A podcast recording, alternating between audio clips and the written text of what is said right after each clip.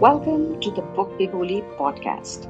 And today we have Aadya with us to discuss The Twits. The book is about the grossest couple, Mr. and Mrs. Twit. They are smelly and ugly. They hate everything. They especially hate each other. And they keep playing hilarious pranks on each other. They are horrid.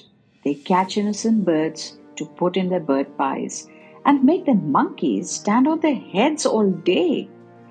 Here comes your dose of animal neglect and cruelty. Until the final straw lands on the camel's back. It's retribution time. And the evil folks suddenly get their comeuppance. How inventive one magical bird and a few talented monkeys can get? Very, if you ask us. What say you, Aadya? Why don't you introduce yourself first? Hi, everyone. My name is Aadya Mittal, and I am 9 years old. I am a student of grade 3 in Sun City World School. My favorite things are reading books and music. I love singing and I play the ukulele as well. Wow, you are quite a talent house. Mr. and Mrs. Twit find themselves always trying to out-revenge one another, their hatred surely having been cemented into their wedding vows.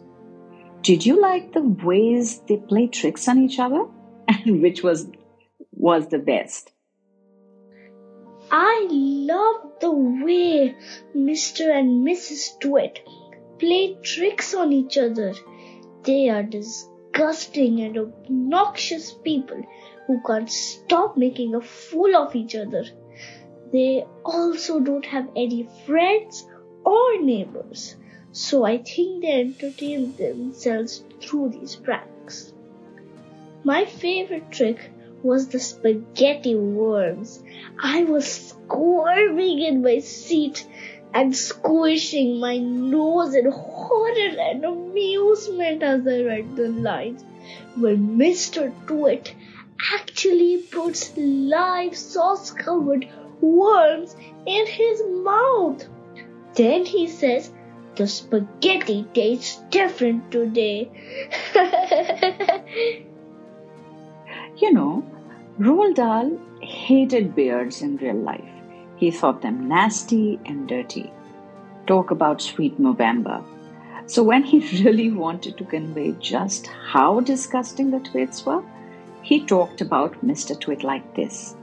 He said, by sticking out his tongue and curling it sideways to explore the hairy jungle around his mouth, he was always able to find a tasty morsel here and there to nibble on. Ugh, that sounds gross.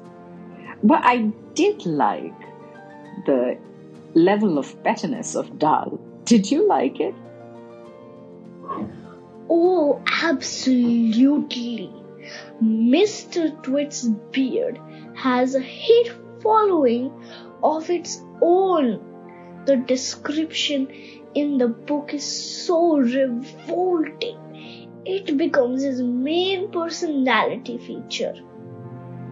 The shredded, half-eaten morsels of food stuck in his beard, hanging here and there from the dirty, brown, sticky beard hair.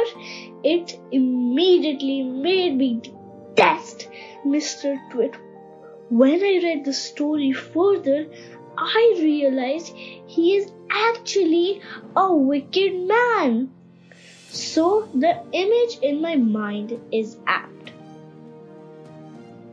The local avian community teams up with some of the pet monkeys belonging to the Twits, and the end result is the ultimate revenge. Could you tell our listeners a little more about that? This part is my favorite. So Roly Poly is an exotic African bird who becomes friends with the monkeys kept as pets by Mr. Twit. He wants to open an upside-down circus and trained them to perform upside down. Every Wednesday, Mr. Twit puts hog-tied glue on the tree branches in his backyard. And when the birds get trapped on them, he shoots them so Mrs. Twit can make bird pie. The monkeys and Roly Poly decide to teach the couple a lesson. And one day when they are out, they turn the whole house upside down. The carpet and furniture are stuck to the ceiling with hog-tied glue, and paintings are reversed on the walls. When Mr. and Mrs. Twit return, they also get stuck upside down on the ceiling. They gradually keep shrinking and shrinking till only their clothes and shoes are left. So Aadya, tell me, how do you find your next read? And we as Book Bibuli, have we been able to help you? So, we are always on the lookout for the next good read, right? It's always like what to read next, how to judge a book by just a few lines on a back cover, whether to trust the internet reviews or not. Book Bibuli solves this problem by creating specialists for young readers like us. Okay, now moving forward from there, I felt that the book had a lot of similarities with The Magic Finger. Did you feel that as well? Yes, true. I think the main theme in both these books and even all Roald Dahl books is to understand the importance of kindness. To be kind to people around you, animals, family, friends, and strangers too. In The Magic Finger, the hunter neighbors get turned into ducks. Only then do they realize their folly. In Mr. and Mrs. Twit, they are mean to their pet monkeys and to nearby birds, and they are suitably punished. Now let's talk about Roald Dahl for a bit. I think he's a wordsmith.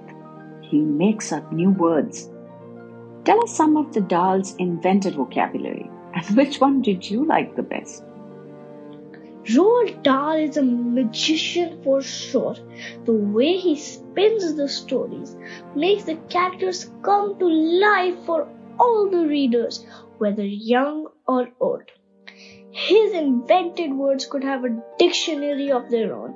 They make the reading experience so much more fascinating.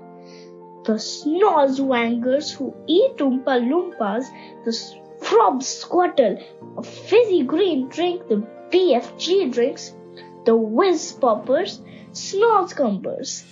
The words are a swashboggling bunch which make my mind go into a gobble funk. As I know, Aadya, you've read other Roald Dahl books. Which one have you liked the most? My other favorite from Roald Dahl is Matilda. She loves reading like me. Gets lost in her own world when she is reading, like me. And who wouldn't love to have some telekinesis on the go? Matilda is resilient and passionate. She's daring and fearless. She overcomes so many cruel people around her, and she makes a life she loves for herself. Okay, folks, so there you have The Twits. A favorite book both for Aadya and for me. And I would like to ask Aadya, why would she like to recommend this book to her contemporaries? I think all children should read this book. It is sheer joy and utter fun. You can see all characters come to life in front of your eyes. You will laugh, Be scared, be worried, and be kindness, empathy, and humility are imbibed in the stories in such a light-hearted manner. Thank you so much, Aadya, for being with us. Thank you so much, Book Bibuli, for giving me this opportunity to share my thoughts on my favorite book with my friends. For those of you who have never read Roald Dahl, let me categorically state that his humor is not for the weak-hearted. His sense of humor is dark and vengeful, and he can be super petty. There are some obvious cliches, of course. Like he says, a person who has good thoughts cannot ever be ugly. You can have a wonky nose and a crooked mouth and a double chin and stick-out teeth. But if you have good thoughts, it will shine out of your face like sunbeams, and you will always look lovely. And with that thought, we come to Book Bibuli Read Reco. The reading competency required for this book is 4. A basic knowledge of English language. The book is a treat for young ones. There are some phrases that Dahl has invented. Barring those, the language is easy and flows.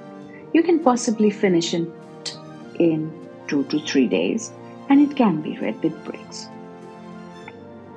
The genre is adventure, fantasy, and fiction. It will be a natural extension to a reading trajectory which already has BFG, The Magic Finger, and James and the Giant Peach by the same author. Dahl is an extraordinary author, and he doesn't discriminate. If the character is evil, he gets his comeuppance, come what may. Altogether, a fun read with no preachy stuff. Once you've read this, you're ready for Charlie and the Chocolate Factory by the same author.